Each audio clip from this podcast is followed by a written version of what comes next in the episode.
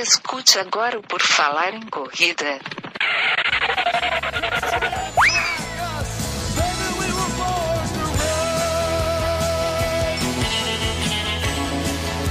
Are you ready to run?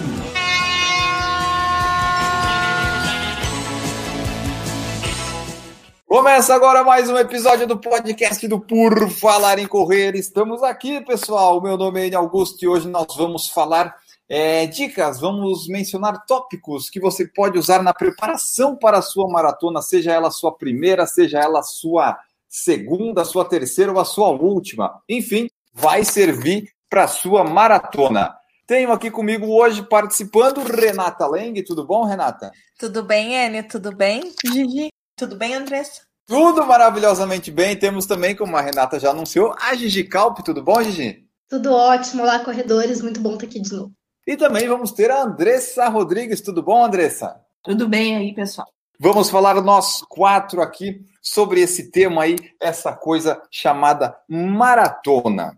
Para começar aqui, nós vale é, contextualizar o pessoal. O link vai estar tá no YouTube e também no podcast, de onde a gente pegou, que é aquelas listas que os americanos fazem e a gente achou interessante. Vamos começar aqui, então, falando o começo, começo de tudo. É o seguinte: quando você vai correr uma maratona, seja ela a primeira, a última ou qual for, é, coloque objetivos realísticos, né? Não, não queira fazer, é, colocar umas metas impossíveis. Trabalhe com, com o que dá para fazer, sem, sem pensar no impossível. Então, assim, coloque suas metas dentro do que você treinou, né, Gigi? Não, não fica pensando se eu vou correr a 3,30. Não, se é a sua primeira, vai com calma. Se não é, vai com o que está determinado o ritmo, né? Se o ritmo dos seus treinos está para 3,45, você não pode querer fazer 3,30. É, exatamente. Na verdade, é assim, quando a gente faz uma boa preparação, uh, a gente consegue chegar muito próximo de uma, de uma boa previsão de tempo para maratona. Então, a gente consegue saber com uma boa fidedignidade se o corredor vai fazer sub 4 horas, sub 5 horas, vai fazer a 13h15, a 13h25, dá, a não ser que aconteça alguma coisa muito diferente na prova, mas se as condições forem ideais, a gente consegue calcular muito bem pelos treinos de ritmo que ele fez durante a preparação para a prova. Então, a dificuldade em saber o, como que vai ser a performance do corredor é se ele não fizer treinos de ritmo. Aí a gente vai mais no chute, né? Então a pessoa ah, faz um longo, mas, mas não faz um, um, alguns longos que tem uma velocidade um pouco mais próxima da prova, só faz assim a, a bangu, né? Aí não tem como saber. Mas na maioria das vezes quem treina com orientação consegue entender muito bem qual será o seu ritmo. Eu diria que essa orientação de, de fazer algo não, não, fantasiar muito né, a performance, é mais em relação a fazer a prova. Porque tem muito corredor que não tem condições de fazer uma maratona e aí faz. É, é, se inscreve e quer fazer a maratona. Aí sim, é, é algo a, além da sua capacidade. Então, se tu não faz uma meia maratona muito bem, não vá para a maratona ainda. Mas depois que tu já está preparado, já foi bem orientado para fazer a prova, aí é só fazer bem a preparação que tu vai entender qual é o teu ritmo correto para a prova. Claro que vai ter uma variação, né? Às vezes acorda muito bem, corre muito bem, às vezes não vai correr tão bem, mas é, é muito próximo, assim, da previsão que a gente faz. É, o meu, por exemplo, eu sempre sonhei correr em 3,30, mas, por exemplo, ano passado a preparação eu vi que não ia dar, e eu me contentei assim, bom, vou tentar um sub 4, mas mesmo assim, vendo os meus longos, era uma coisa que não batia muito com a realidade. No final deu 4,41, deixei ok, era, era por aí mesmo. É, Renata, como é que é a sua preparação para as maratonas que você fez? Você colocou objetivos muito loucos ou foi mais pé no chão? Não, foi pé no chão. Mas assim, o que acontece é, dessa dica é porque muitas vezes os outros colocam o tempo que você tem que fazer. Eu acho que isso é um grande problema, porque todo mundo vira e fala assim, por exemplo, tem gente que corre mais rápido um 5K, que é melhor em curtas distâncias, mas em longas não é tão bom e até profissional mesmo, né? Mofara, por exemplo, é um, é um exemplo desse. E aí, quando alguém fala assim, ah, você fez cinco em tanto, você fez dez em tanto, ah, você vai fazer a maratona em tanto. Só que para essa pessoa não é correto. Não é o que o treinador disse. E aí, esse que eu acho que é o grande problema. As outras pessoas colocarem o tempo que você vai correr. Eu acho que esse é o principal. E o pior é daí, tipo, a pessoa botou o tempo e daí você fica com isso na cabeça. Não, mas se a pessoa falou e tal, será que eu consigo? Será que não? E fica pensando naquilo e pode, pode atrapalhar. E você, Andressa? Como é que são os teus objetivos para a maratona? Tu já colocou algum objetivo muito impossível ou quando tu vai para a maratona tu já vai com o tempo ali mais ou menos ajustado sem pensar muito muito além? Quando eu fui é, fazer a maratona o ano passado, que eu estava aqui no índice de Boston, eu estava nos meus longos, graças a Deus, abaixo de 5 para 1, é o que a gente falou. Pelo menos estavam os longos ritmados, né?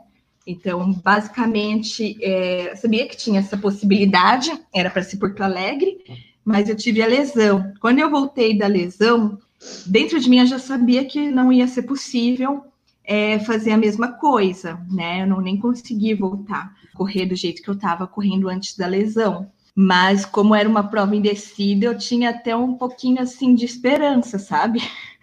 Falei, porque eu não tinha feito a prova indecida, né? Eu pensava, ah, aquele pouquinho que falta, de repente a prova de descida resolve. Mas não foi bem isso que aconteceu, mas também não era nada assim muito discrepante. Então, eu queria fazer a maratona toda abaixo cinco, é, em 5 para 1, né? Mais ou menos. Fiz até o 21. Aí comecei a sofrer de dor lá, por aquele negócio que eu nunca tinha visto é, aquele clima menos um. Aí eu falei assim, aí não dá, né? Aí não, não rolou, mas nada muito diferente. Né? Eu não vou, eu não vou jamais fazer uma maratona, falando, ah, vou fazer essa maratona, subir três horas, não sei o quê, que eu não tenho condição. Não tem jeito, né? Então a gente conhece, a gente sabe, né? O que eu achei que é mais real é aquilo que a gente falou, que tem a, eu acho que tem mais a ver essa questão de da, do, dos frangos aí que quer fazer maratona, não sabe nem o que é correr e quer se inscrever em maratona e encher o saco dos treinadores. Isso aí eu acho que é o mais real. Porque assim, às vezes o ritmo não sai, acontece alguma coisa naquele dia e você não vai por cinco minutos, por um minuto, por alguns segundos, você não alcança. Acontece, né? Maratona é isso, é uma prova, é, prova de longa distância, é difícil você ter todos os fatores é, sob o seu domínio. Mas eu acho que mais ilusório que acontece, pelo menos que eu vejo acontecer, eu não vejo muito essa conversa de ah, eu vou fazer um sub 4 o cara não tem condição de fazer sub 4. Acho que os mais iludidos que eu vejo é isso, a pessoa já quer sair fazendo maratona e acho que fez um 21 quilômetros e já sai ali de alegre.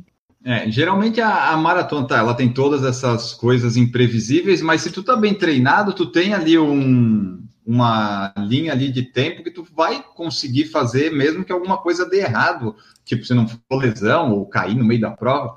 Mas assim, mesmo num dia ruim, se tu tá bem preparado, provavelmente dá para sair naquela. Como é que é? Range? Range em português? Faixa, faixa. Faixa, isso. Eu pensar aquela faixa, se o cara. Se ele isso. tá, se ele tá mal, é 10 minutos a mais. É, se tá bem treinadinho, sai 10 minutos a menos, sei lá. Mas é, tem uma faixa ali que é aquela faixa da pessoa mesmo, né? Que ela sabe que vai, que vai, o treinador também já fala, né, pra gente, ó, é, a sua previsão é essa, então sua estratégia de prova é essa. E é isso. É, é que tem outra coisa também, tem aqueles lá que não treina sem assessoria. Lógico que eu acho que né, não é todo mundo obrigatório ter um treinador e para assessoria, mas eu acho que quando a gente fala em endurance, né, que é uma prova que você tem um risco, eu acho que não, não é legal você fazer sem uma assessoria de profissional de educação física. Eu acho que o endurance ele traz riscos à saúde, então tem que estar. Tá, você não pode, ah, eu acho bonito, vou fazer uma. Vou fazer uma ultra, vou na Conrads, porque eu acho bonito, sabe? Para depois postar hashtag superação. Então, assim, tem esse pessoal assim, sabe? Que não tem acompanhamento e quer fazer maratona. Isso também, é, ele, eu acho esse muito fora da realidade. Para mim, esse é o mesmo carinha que não sabe o que é correr e que quer fazer uma maratona. É isso que você falou, entra num dos tópicos aqui que a gente tinha no texto, que era assim: você tem que ter um bom plano de treino ou um bom treinador, né? Seja com assessoria, enfim, alguém que te oriente, seja uma pessoa, seja uma planilha de internet, ainda que seja uma planilha, mas enfim, você tem que ter alguma coisa que te orienta né, né, Gigi? Porque se a pessoa sair fazendo por conta, a não ser que ela seja um profissional de educação física ou tenha estudado muito, a probabilidade de dar errado é grande. É, fazer ela faz, mas assim, essas previsões que a gente está falando e entender qual ritmo que ela vai fazer cada parte da prova, porque maratona geralmente a gente divide em algumas partes, né? Então faz a maratona em três partes, geralmente. Se ela não souber muito bem, eu não sou a favor de, ah, só pode correr com o treinador. Mas se ela não souber muito bem o que ela está fazendo, não tem como prever, né? Ela vai ir no chute. Então, ou tu sabe muito bem o que tu está fazendo, ou tu contrata quem saiba muito bem o que está fazendo. Né? Eu sempre levo as pessoas a lembrarem de que o endurance é uma prova que você assume risco e que você tem que ter uma preparação. Não, não tem como a sair e vai fazendo. Renata, suas maratonas foram todas com orientação ou teve alguma que você fez by yourself? A segunda foi by myself. A primeira foi com um treinador e a segunda foi através do Hanson, do livro do Hanson Marathon que eu li. Nenhuma das duas foram do jeito que eu queria ou não não, não gostei. E aí agora com o meu treinador a gente vai fazer um plano de um dia fazer uma primeira maratona de verdade porque eu acho que eu fui muito cedo fazer uma maratona, né? Fazer qualquer prova, até correr sem a orientação de um profissional de educação física, é igual aquela. Você pode fazer um bolo com coisa que tem na sua cabeça. Você pode fazer um bolo olhando a receita na internet, ou você pode fazer um bolo guiado por uma nutricionista ou cozinheira, e aí os bolos vão ser diferentes. Qual que é o bolo mais gostoso? É o que você fez guiado com a cozinheira, né? Que tem experiência, que sabe o que fazer. E uma das coisas também importante é para evitar lesão, né? Então, eu acho que é muito importante você ter um profissional de educação física te orientando, não só em maratona, mas em corrida. Vocês todos estão, não, tem que treinar com, com treinador, tem que treinar com treinador. E a treinadora diz, não, se não quiser treinar, tudo bem. É, você vê, né? É uma contradição aí.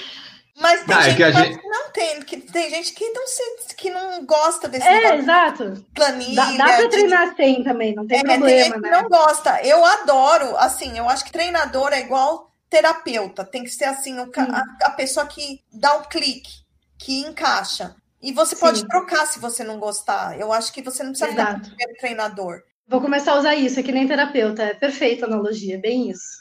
E depende é, do momento da vida. Tem, é. tem um momento da vida que você precisa de alguém que fala assim: não vai, você tem que fazer assim. Tem momento da vida que você precisa de um treinador mais assim: olha, o que você está fazendo tá bom, vamos pensar a longo prazo. É, depende. É, mas é, é, isso mesmo. Então, acho que tem que ir se adaptando. Eu não, não confio em fazer essas provas grandes sem supervisão, porque é muito, muito complicado mesmo. É, é um risco altíssimo, né?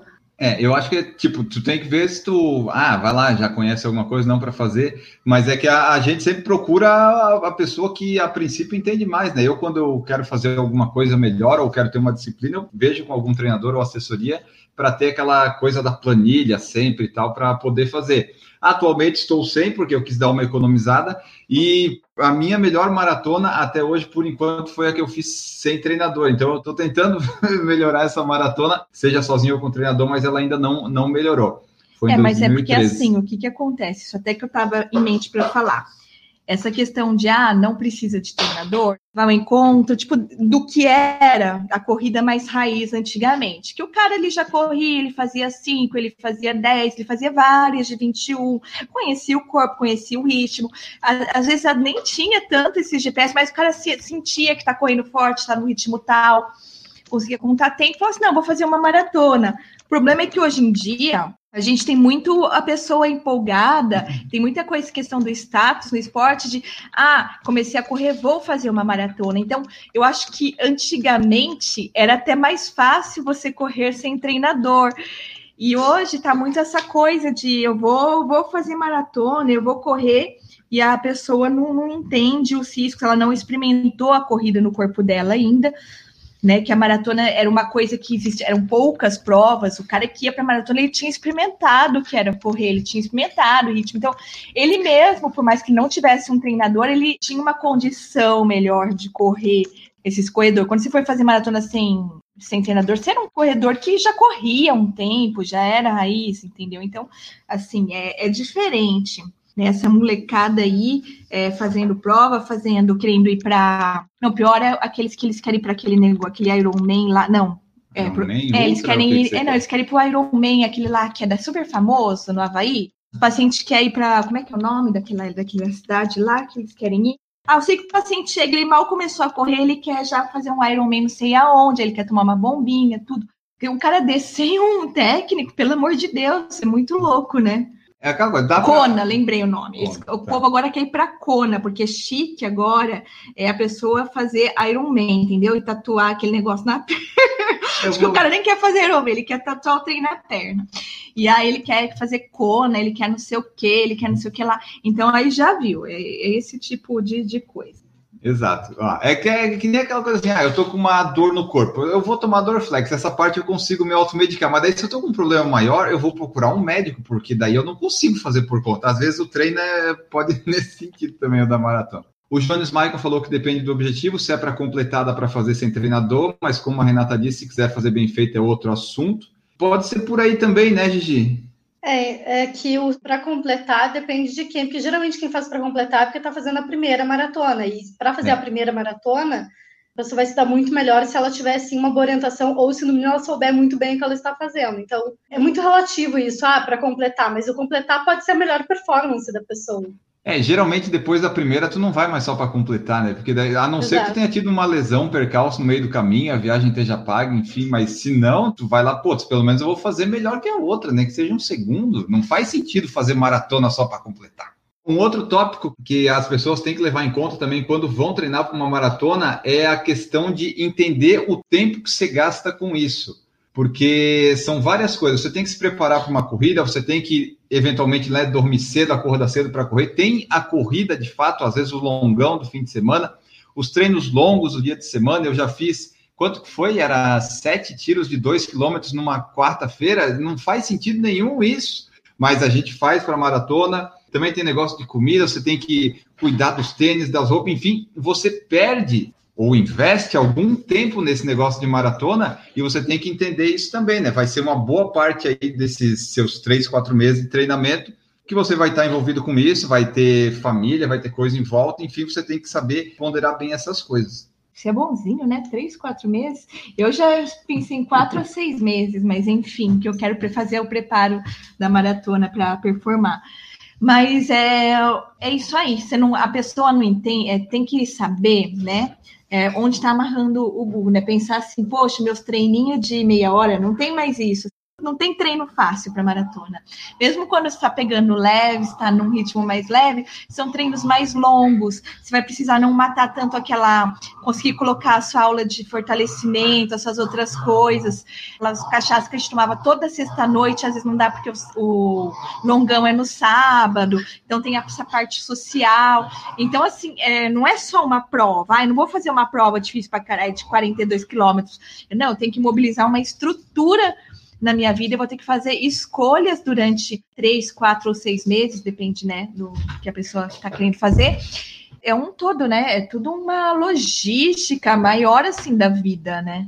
Outra coisa que as pessoas precisam fazer quando vão escolher a maratona é você tem que escolher de fato a, a maratona certa para você. Por exemplo, se você quer fazer um visual bonito, você procura uma prova bonita. Se você quer fazer para tempo, não vai procurar umas coisas que tem pirambeira.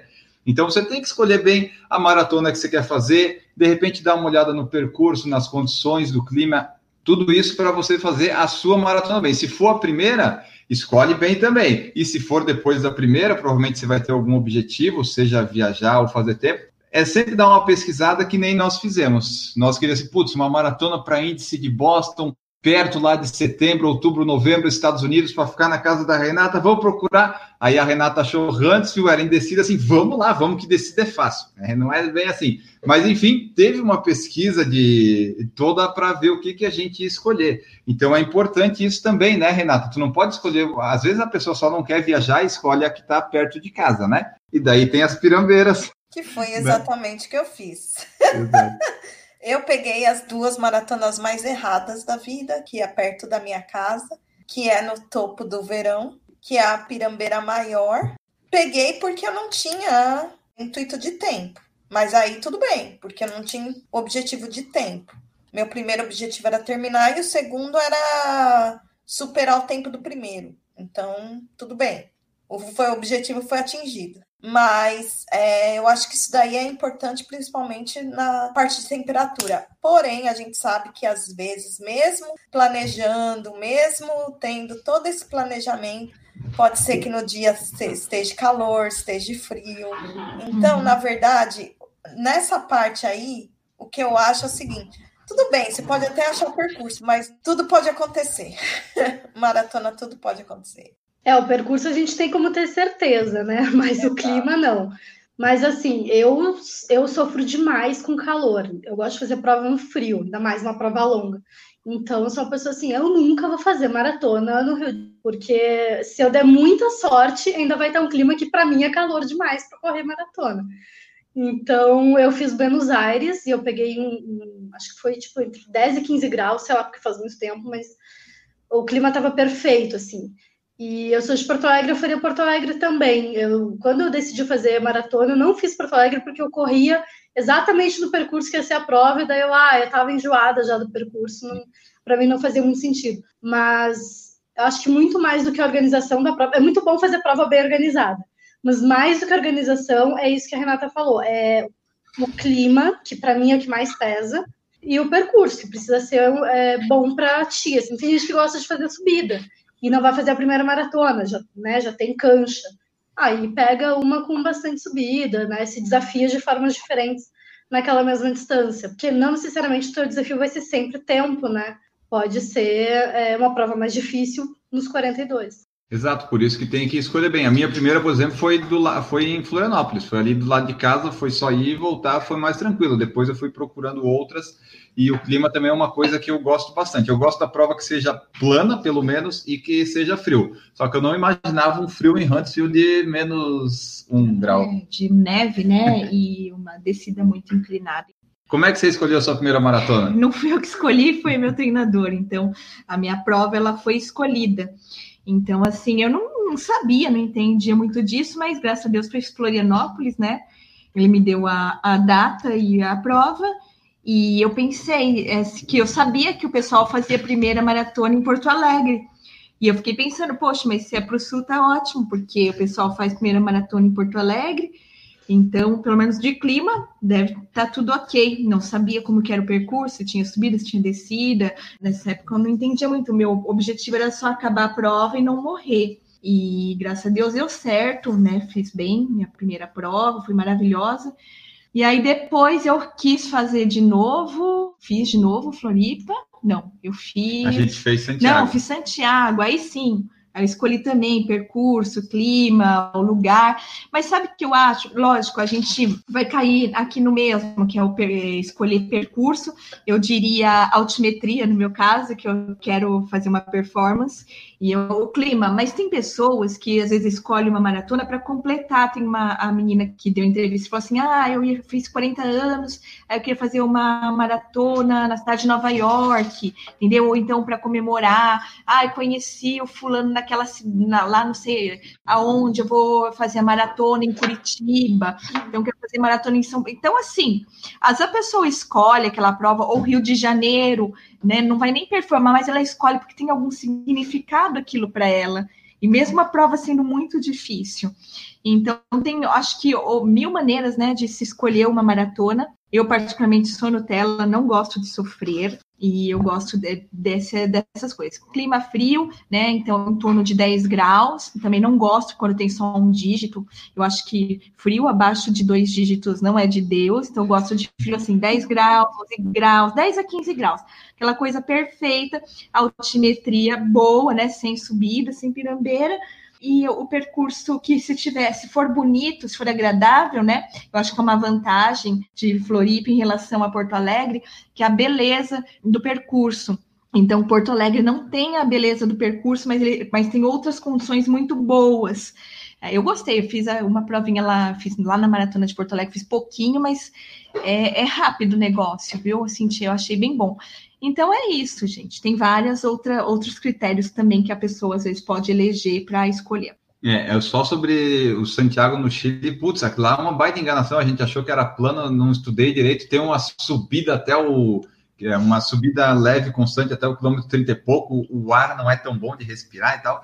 Enfim, a Santiago não é uma prova assim para tempo, tempo, tempo, mas é, mas é, é, é, é uma cidade muito linda, é muito bonita, né? Antes de eu, de eu quase ir a óbito lá, eu achei muito bonito, nossa, Então, assim, é, é bem legal. Ó, mas assim, tipo, se vai uma maratona para tempo, o que eu menos vou me preocupar é o boniteza dela, porque eu vou ficar olhando mais o relógio do que o em volta. Sabe? Mas olha, mesmo para performar a beleza, olha que coisa louca Ajuda? isso, ajuda. Rio de Janeiro é um lugar que não é, não tem uma, um clima favorável, mas foi uma, uma meia que eu fiz tão bem feita porque o processo de fadiga ele tem a ver é, o cérebro né, da gente, seja por uma imagem bonita, por um sabor, seja lá por algumas, algum estímulo, pode diminuir ou não a fadiga. Então, às vezes, para algumas pessoas, a beleza pode descansar um pouquinho a mente, indiretamente, isso tirar um pouco a sensação de fadiga. Eu senti isso muito real no Rio, muito.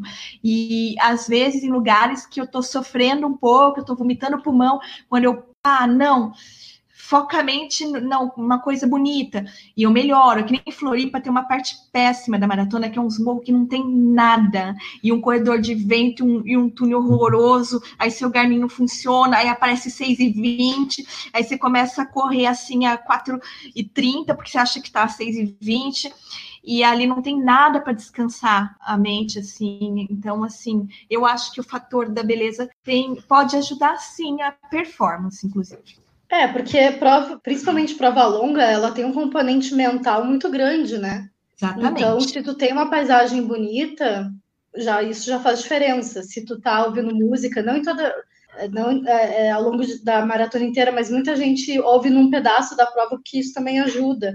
Para mim, o que ajuda é ter gente em volta. Não gosto de ficar num, passar muito tempo correndo sozinha, porque daí a minha cabeça desaba e aí eu vou pro pace de 6, 7, né, achando que tô assim.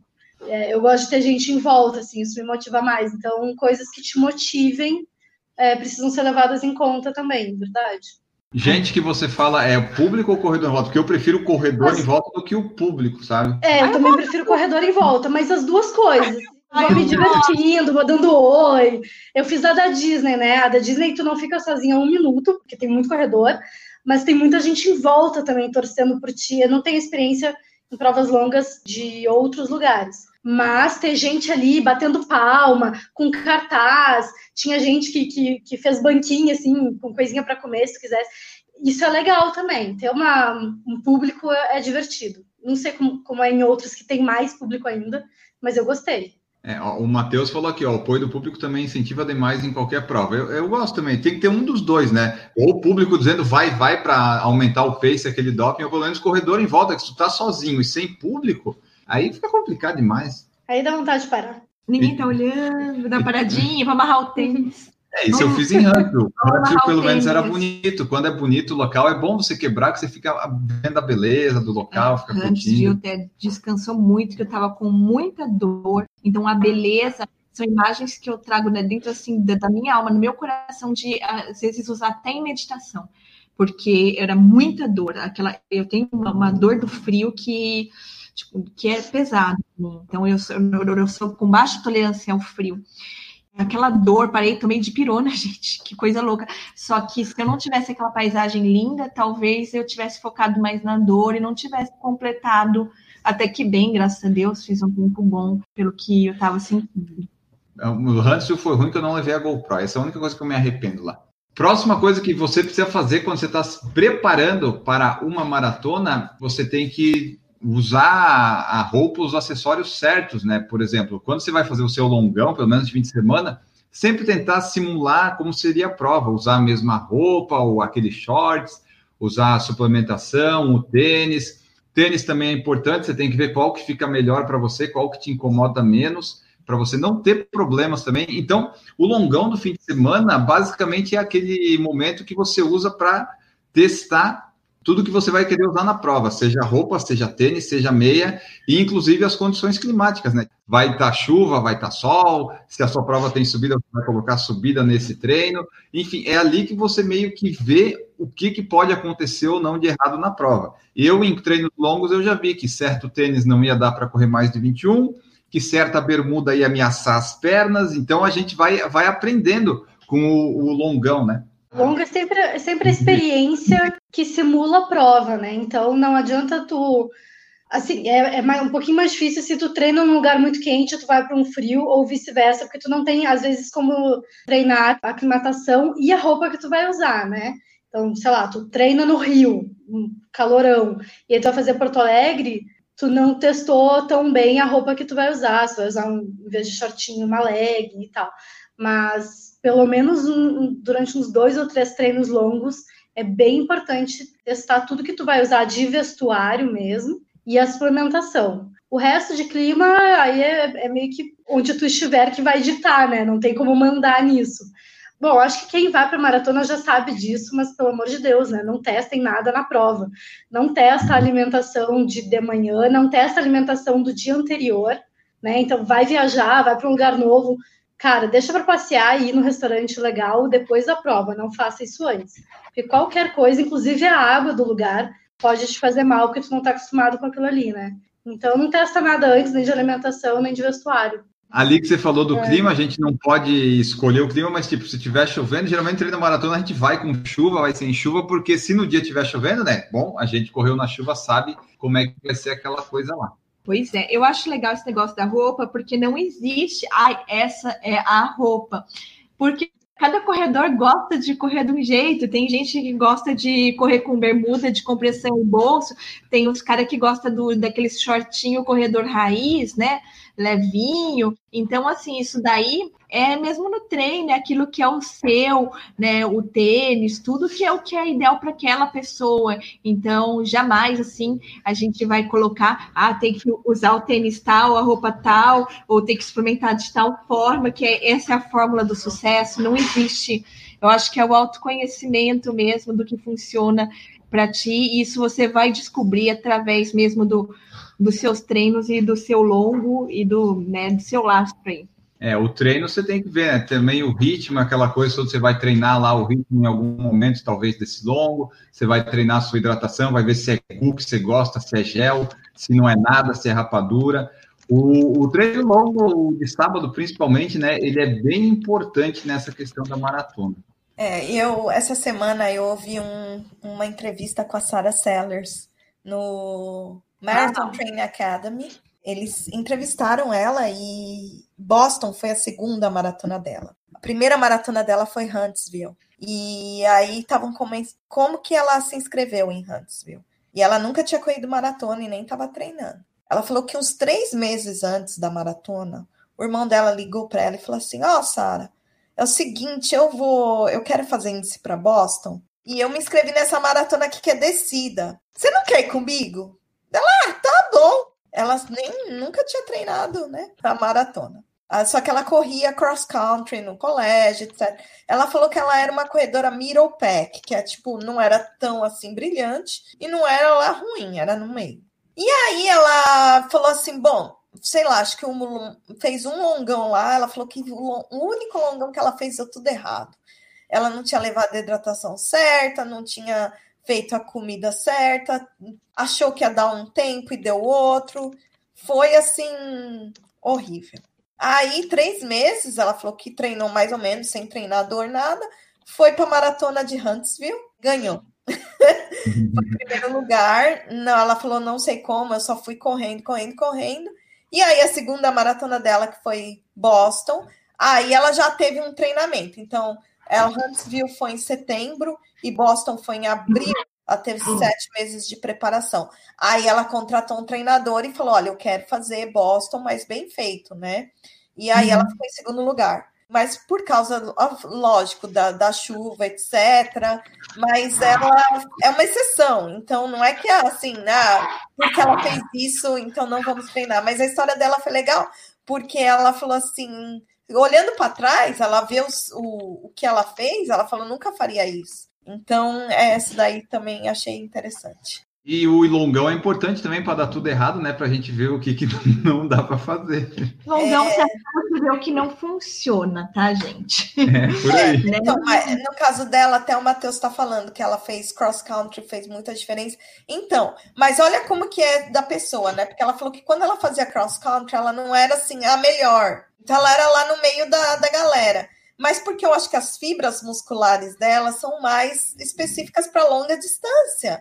Então ela se descobriu, ela falou, poxa, né? Então ela não sabia. Isso daí foi é interessante, achei super interessante. O Luiz Henrique Oliveira Nogueira falou que correu a maratona da Disney em 2017, que estava muito frio, mais frio que ele esperava. Entrou uma frente fria absurda, ele saiu com zero graus e teve que comprar roupa de frio extremo na véspera. E foi o mesmo ano que a Gigi correu, né, Gigi? É, e foi, foi horrível. Assim, foi maravilhosa a prova, é incrível. Eu aconselho todo mundo a fazer a Disney.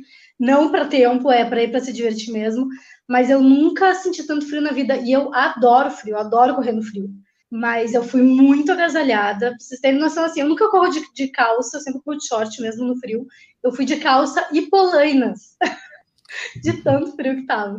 A sensação térmica era de menos 6 porque ventava muito e a gente, eu pelo menos cheguei muito cedo e aí fiquei uma hora lá parada, enrolada num saco de lixo para tentar me esquentar e eu tive vontade de chorar. Eu pensei em, em, não largar, não fazer a prova de tanto frio que eu sentia. Lá na ah. Disney você viu muito curioso, assim, gente que não estava preparada para maratona, mas porque era Disney ou o que, que você acha? Acho que sim, acho que bastante. Inclusive eu, que não estava preparada naquele ano, queria fazer a meia, não consegui trocar, até cancelaram a meia. Daí eu mantive na maratona e. Mas também, assim, é uma, é uma prova que tu vai parando, se tu quiser, porque todos os personagens estão no, nos percursos, né, do, entre os parques. Então tu para numa fila para tirar foto com, com cada um que tu quiser.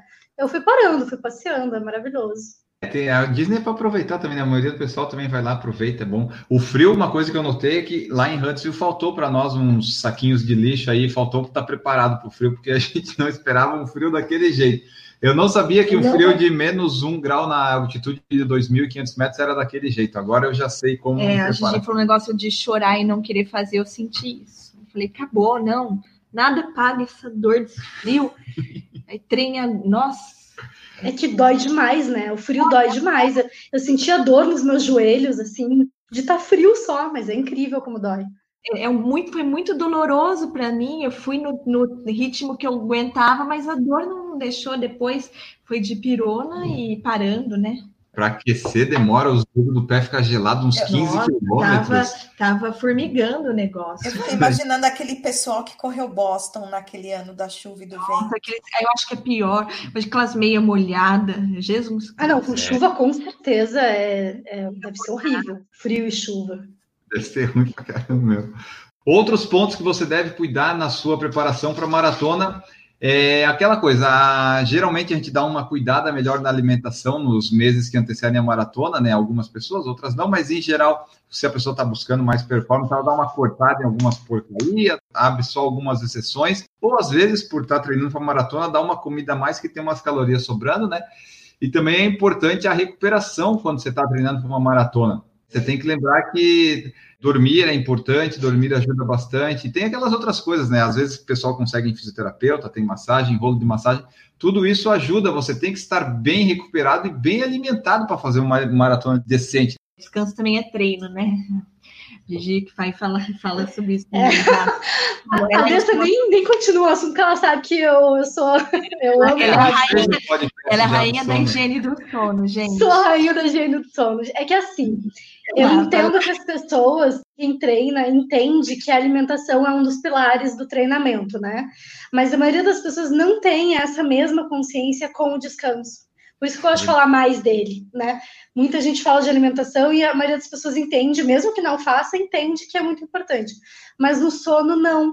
A maioria das pessoas se gaba de trabalhar 14 horas por dia e dormir 4. E isso deveria ser tão vergonhoso quanto tu falar que tu tá bebendo álcool todos os dias, sabe? É algo que absolutamente maléfico para a saúde, dormir mal. Ainda mais quando tu exige algo que é além do, do, do normal, digamos assim, né? Como treinar para uma maratona. É extremamente extenuante. Todas essas medidas de recovery que tu faz na fisioterapia, coloca bota de compressão e faz massagem, enfim, tudo isso é muito bom. Mas se tu não quiser gastar com isso e tu ainda uh, quer ter uma recuperação muito boa, dá mais atenção ao sono, porque o sono é a coisa que mais recupera o teu corpo, independente de qualquer outra que tu faça. É claro que se tu comer muito bem, te alimentar muito bem, beber bastante água, isso vai ajudar. Se tu fizer o recovery com o fisioterapeuta, vai ajudar. Mas nada supera uma boa noite de sono. Assim, essa coisa de dormir 5, 6 horas por noite não existe para quem está buscando saúde e para quem está buscando performance. Tu precisa dormir mais e dormir bem. Tem gente que dorme sete horas e mesmo assim acorda cansado porque não está com um ciclo de sono muito bom, fica no celular até a hora de dormir e daí dorme agitado. Então, façam higiene do sono e deem mais atenção ao descanso mesmo de vocês. É, você vai aumentar muito o risco de overtraining, né? Então, overtraining, uma das da parte da prescrição no overtraining para fazer recuperação é o sono, é melhorar a questão do sono. E, e sabe que no, nos times de futebol, no, no, é, os atletas profissionais, né, tem, eles têm toda uma prescrição relacionada a isso que tem que ser seguida. Então, assim, tem que tomar muito cuidado mesmo com o sono, porque é ali que você vai fazer a, a, a sua a liberação neuromoral, né? E para você vai, vai ver se tem a condição de de fazer a recuperação das fibras musculares, tudo. E aí é aquela coisa, desbalanceou, né? Testosterona com cortisol, vai entrar em overtraining. Então, o sono é muito, muito importante. É uma coisa bem boa acordar sem despertador, né? dormir lá 8, 7, sei lá, 9 horas, tu acordar sem despertador, ah, dormir bem. É, eu acho assim, eu tenho uma teoria totalmente não baseada em ciência, mas eu acho que quem acorda de mau humor é porque dormiu mal ou dormiu pouco. Se é, tu dormir sentido. bem, tu não vai acordar de mau humor, tu não vai ser uma pessoa mal-humorada de manhã. Então, essa coisa de, ai, eu, eu odeio as manhãs, eu odeio acordar cedo, é porque tá dormindo mal, tá dormindo tarde demais. Mas Desculpa, os colegas da psiquiatria, quando vai lá o paciente, eles vão ficar organizando o sono da pessoa primeiro. Pergunta dos psiquiatras: você acorda cansado? Isso é uma pergunta clássica, né, do bom psiquiatra, porque ele precisa ajustar aquilo, tem a é, é, regulação de serotonina no sono. Então, realmente tem a ver sua teoria. A pessoa vai acordar, pessoa de mau humor, pessoa de cara feia que não dorme direito, né, que não acorda descansada. É importante dormir bem, porque os profissionais eles dormem depois do almoço, né? Eles correm de manhã, eles almoçam, aí eles tiram uma soneca, aí eles têm a segundo treino durante o dia. Então, se eles fazem isso, quem somos nós, né? É, o que a gente falou, tipo, a pessoa trabalha 14 horas por dia, dorme 4 e, e às vezes tem bom resultado. Já pensou se ela dormisse às 8, né? Que coisa maravilhosa que ela não ia ser o resultado dela. Tem gente que se orgulha, que a gente falou, tem gente que se orgulha de falar uma coisa assim, ah, eu só durmo quatro, cinco horas por dia, e não devia, gente, porque isso aí para mim é, é, falta de estratégia, de planejamento. Ah, mas minha vida não deixa. Então vamos planejar, vamos fazer estratégia para ter uma vida melhor, para sua vida deixar. Tem como né? uma pessoa dormir bem só cinco horas e acordar? Pode acontecer assim, tipo, ah, eu durmo só cinco, acordo bem trabalhos demonstram que não é suficiente, né? Cada vez mais é, tá é, tendo papers sobre sono e cada vez mais só aumenta as horas que nas publicações. Então, agora chegou à conclusão que o adulto tá que, que tem bebê, idoso. Então, vamos falar de, dos adultos. O adulto saudável, ele fica entre 7 a 9 horas. Quando a gente fala isso, as pessoas ficam apavoradas. Eu falo, gente, como assim fica apavorado, né? Sete a nove horas eu acho ainda pouco, tô brincando, para mim. E tem aquela questão é, individual. Tem pessoa que ela vai ter sono reparador com as sete horas, eu acho pouco para mim, né? Eu acho que para mim eu chegaria ali no 10 para ter o um reparador mesmo. E tem gente que é mais tempo. E mas no geral a média ficou entre 7 e 9. Eu adorei conversar com vocês. Eu vou ter que sair um pouco antes. Fica à vontade, Renata. Só se despede aí do pessoal. Tá bom, então, galera. Olha, obrigada, viu? Obrigado pelo convite. É isso aí. Continue. É isso aí. Vai lá fazer teu fortalecimento, Renata. É isso ah, aí. Essa daí é uma das coisas que tá na lista. Não esqueçam as aulas de fortalecimento, cross-training, etc. Eu sei que não é tão legal quanto correr, mas é necessário. Deixei lá. Obrigado, Renata. Obrigada, viu, gente? Tchau. Outra coisa que pode motivar uma pessoa numa maratona a se inscrever, a correr a treinar e a ir bem e ajudar as pessoas é correr por uma causa. Isso tem mais no exterior, né? Que você corre lá pela Associação do Alzheimer, por alguma coisa de câncer, você arrecada fundos, aí a sua inscrição às vezes são esses fundos. Isso pode ser também um motivador, assim, para fazer a sua maratona, para se preparar, né? Putz, eu me inscrevi porque eu consegui arrecadar fundos para o câncer infantil. Daí a pessoa já tem um boost para treinar, né? já não desanima. nossa, eu quero fazer, um dia eu quero fazer isso, uma causa, né? É, deve ser muito gostoso, gente, porque assim você tem uma causa maior, você tem esse, essa questão de de fazer a diferença, um pertencimento, isso já dá tanto significado para a nossa vida. Imagine colocar isso dentro de um objetivo na corrida, né? É, eu achei, eu acho muito interessante, eu ainda não passei por essa experiência, mas eu acredito ser de extrema motivação e eu, eu, vou um dia fazer isso. Estava tentando lembrar o nome de um, de um ultramaratonista aqui no Brasil que sempre corre por causas de, de por ONGs, assim, mas é, Sou uma pessoa que tem o que? Alzheimer. É ultramaratonista? é, não consigo lembrar o nome é dele. É o Carlos tem... Dias, não é? Não, não Eu... é o Carlos Dias, é um outro. Márcio Vilar, talvez? Ah, o Márcio Vilar, exatamente. Ele sempre faz é, é, corrida por diversas ONGs, né? Cada, cada época do ano, assim, ele vai ele vai fazer uma causa diferente e realmente deve dar um gás a mais, né? Deve, deve. Tu participar de provas ou tu ser um corredor que é mais engajado assim em, em ações para a cidadania. Com certeza, deve ser uma experiência incrível. Espero um dia, né, poder fazer isso também. E por fim, não menos importante, depois que você fez tudo isso para se preparar para a corrida, é o dia da corrida em si. O fim de semana da corrida é muito importante. Você tem que ir lá, tem que retirar o kit, você tem que é, se preparar bem na noite anterior, tem que guardar, montar o seu kit, o que, que você vai usar, o que, que você vai levar, deixar o Garmin carregado, o tênis separado, deixar na mala caso você vá viajar. Se você precisar de protetor solar ou aquelas coisas para assadura, você coloca também.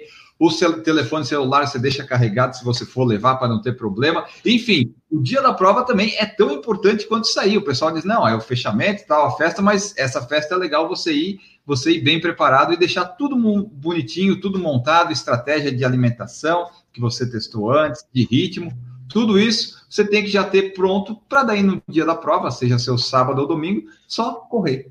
É, é, é o, o, fim de semana da prova é muito importante, né?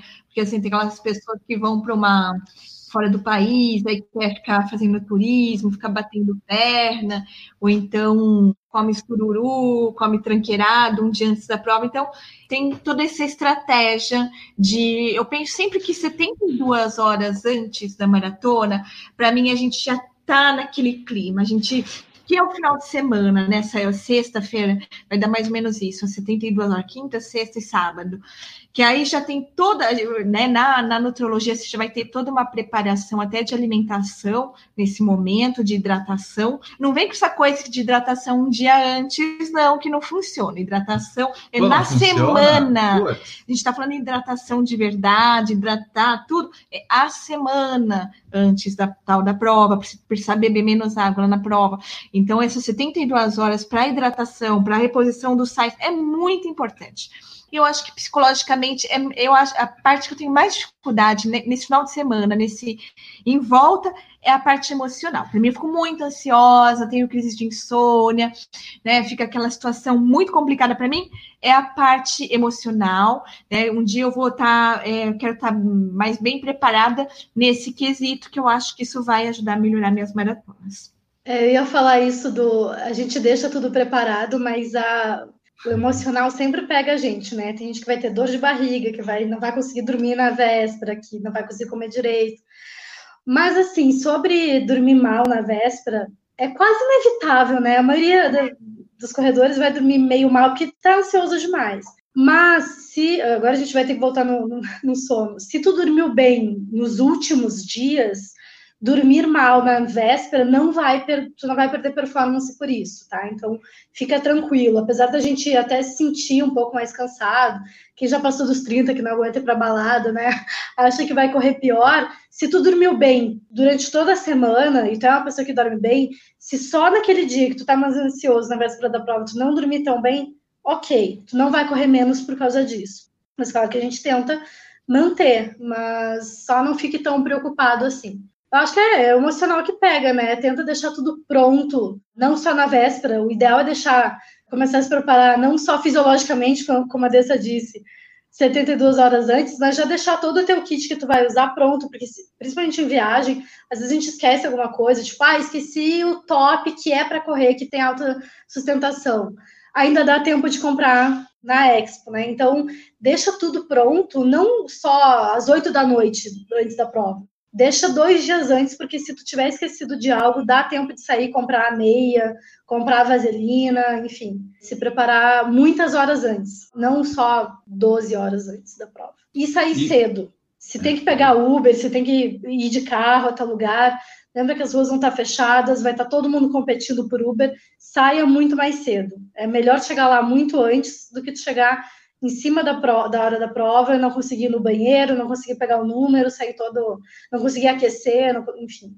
E principalmente porque nos dias de hoje todo mundo está sendo Uber e, e táxi 99, essas coisas, e os caras não sabem andar na cidade, e você pode acabar indo para a largada na Maratona de Porto Alegre e sair do outro lado do, do jockey e você tem que atravessar uma propriedade privada que abriram na hora para você chegar lá e tá na hora da largada. Aconteceu isso conosco em 2019, que o Uber não sabia o caminho. Mas enfim, é, Gigi, como é que é que tu trabalha com teus alunos nesse sentido? Tu tenta essa parte motivacional, você tenta falar alguma coisa ou você fala assim, ó, oh, meu querido, é o que você treinou, é isso aí, vamos lá e boa prova. É, se eu mandar uma mensagem assim, ó, oh, tô com batedeira no peito.